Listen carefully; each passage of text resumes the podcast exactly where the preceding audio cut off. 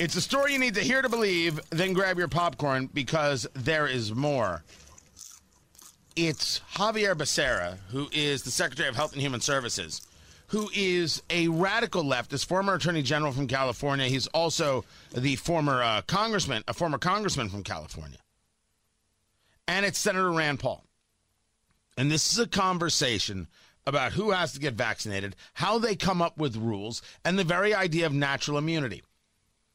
I am saying, for clarity, that these people pushing vaccine mandates, if they're if you don't have a an exception, never mind that I disagree with force. But if you don't have an exception for people of natural immunity, then you're really saying it's not about science. It's about something else. It's not, if you don't accept natural immunity, you're saying it's not about science because natural immunity is real. Thus, there is this hearing. Senator Rand Paul asking questions of the Secretary of Health and Human Services, Xavier Becerra was actually seven times more likely to get infected with COVID than the people who had gotten COVID naturally. Senator, I'd have to get back to you on that one. I'm not familiar with that study. Well, you think you might want to be if you're going to travel the country insulting the uh, millions of Americans, including NBA star Jonathan Isaac, who have had COVID, recovered, look at a study with 2.5 million people and say, well, you know what? It looks like my immunity is as good as a vaccine or not. And in a free country, maybe I ought to be able to make that decision. Instead, you've chosen to travel the country calling people like Jonathan Isaac and others, myself included, flat earthers. We find that very insulting, goes against the science. Are you a doctor or a medical doctor? I've worked uh, over 30 years on health so policy. You're, you're not a medical doctor. Do you have a science degree? And yet you travel the country calling people flat earthers who have had COVID, looked at studies of millions of people, and made their own personal decision that their immunity they naturally acquired is sufficient. But you presume somehow to tell over 100 million Americans who have survived COVID we have no right to determine our own medical care. You alone are on high, and you've made these decisions, a lawyer with no scientific background, no medical degree. This is an arrogance coupled with an authoritarianism that is unseemly and un American. You, sir, are the one ignoring the science. The vast preponderance of scientific studies, dozens and dozens, show robust long lasting immunity after COVID infection. Even the CDC does not recommend measles vaccine if you have measles immunity. The same was true for smallpox. But you ignore history and science to shame the flat earthers, as you call them. You should be ashamed of yourself and apologize to the American people for being dishonest about naturally acquired immunity. You want more people to choose vaccination? So do I. You want to lessen vaccine hesitancy? So do I. You want to have that happen? Quit lying to people about naturally acquired immunity. Quit lording it over people, acting as if these people are deplorable and unwashed.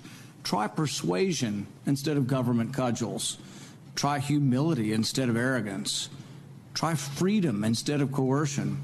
But most of all, try understanding that there's no more basic medical right than deciding what we inject into our bodies.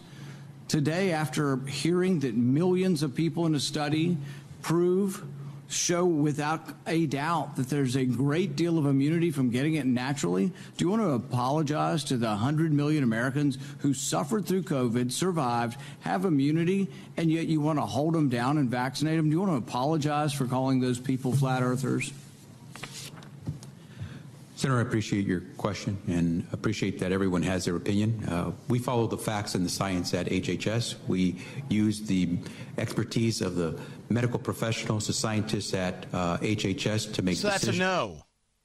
He's not going to apologize for calling somebody a flat earther for having a different point of view. And this is where it comes down to. I have been, as you know, uh, discussing the, the horror of what we've done to society. That we took a virus and we politicized the virus. And we have been on this subject since it happened. Since March of 2020, we've been on this subject. Sometimes I forget that we're coming on two years of this nonsense. We took a virus, and instead of saying, How do we beat this? we said, How do we engage this politically? And I was in a series of conversations yesterday that were pretty wonderful. And I was speaking with somebody who was saying that, you know, you, you hear this from the so-called health professionals and you hear this from the experts and and you got to do this and you got to do that. And it's it, he, he, was trying to vocalize about how frustrating it is. And i said uh, to him i said what if what if i said this to you? What if the way you feel is as follows why do they hate me you have to get vaccinated. We don't listen to things about natural immunity. You can't even talk about natural immunity. You can't talk about ivermectin. You can't talk about hydroxychloroquine. You can't mention this. You can't say this about Dr. Fauci. You can't do that. You have to wear a mask. You shouldn't wear a mask. You have to wear a mask. How dare you question masks? And we get what are we watching? What are we witnessing here? What if the way you are feeling is, why do they hate me so much? Why do my elected officials treat me this way? Why do the so called experts have such remarkable disdain for me? Because that's what they are doing. And that's why it is so awful. You you have uh, uh, you've already had COVID. You have antibodies. You don't want to get the vaccine. You're a flat earther. That is obscene.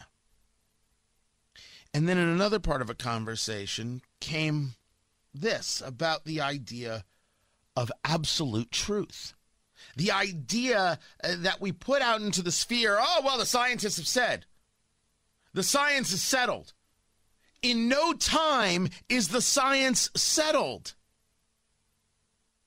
You try to make an argument based on the data points that you have, but those data points certainly can change. We all understand that and accept it.